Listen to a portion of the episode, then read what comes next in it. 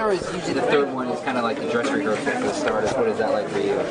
Yeah, just try to um, take it one day at a time, and you know we go uh, play a little bit more this this week, and um, game plan a little bit, and go get ready to play the Panthers. Now that camp is officially over here into regular practice, how would you say camp was for you? Uh, second year here, you had a full year under your belt. How would you uh, say that? I feel like I got better. I got better um, this year, and um, just used to the coaching, used to how, the way we do things around here, and um, you know, still got to take it one day at a time. Um, I'm better now than I was last year at this time, so just trying to um, put everything together and have a good year. Is your approach about building like you start camp? Okay, let me not kind of work my way through this whole thing as taking steps, or do you say I'm going to run out of the gate as fast as I can and, and do everything as fast as I can? Uh, I just try to take it one day at a time and work on something every day. You know, uh, last year I knew what I had to work on, and I got better and better as the season went on. So um, this year I'm just trying to come out and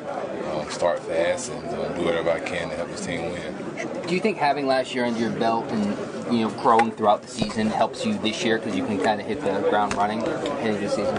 It helps me because I, I mean, I, one year here it helps me out a lot, but I still got to go out there and improve myself, you know, every day and, and work my game and get better. What are your thoughts uh, through camp on the secondary so far and you guys' growth as, as a unit? Yeah, we getting better. Um, we got a lot of um, talent, so coaches coaching us hard, telling us what we need to do better, and um, we having fun. Steph, are you looking forward at all to getting into that away game routine and playing in maybe another team's atmosphere? Yeah, it's our first time this year, so it's going to be a little different because we had two home games. So um, going against a good team, the Panthers, we got good players, so it's going to be a good place to play.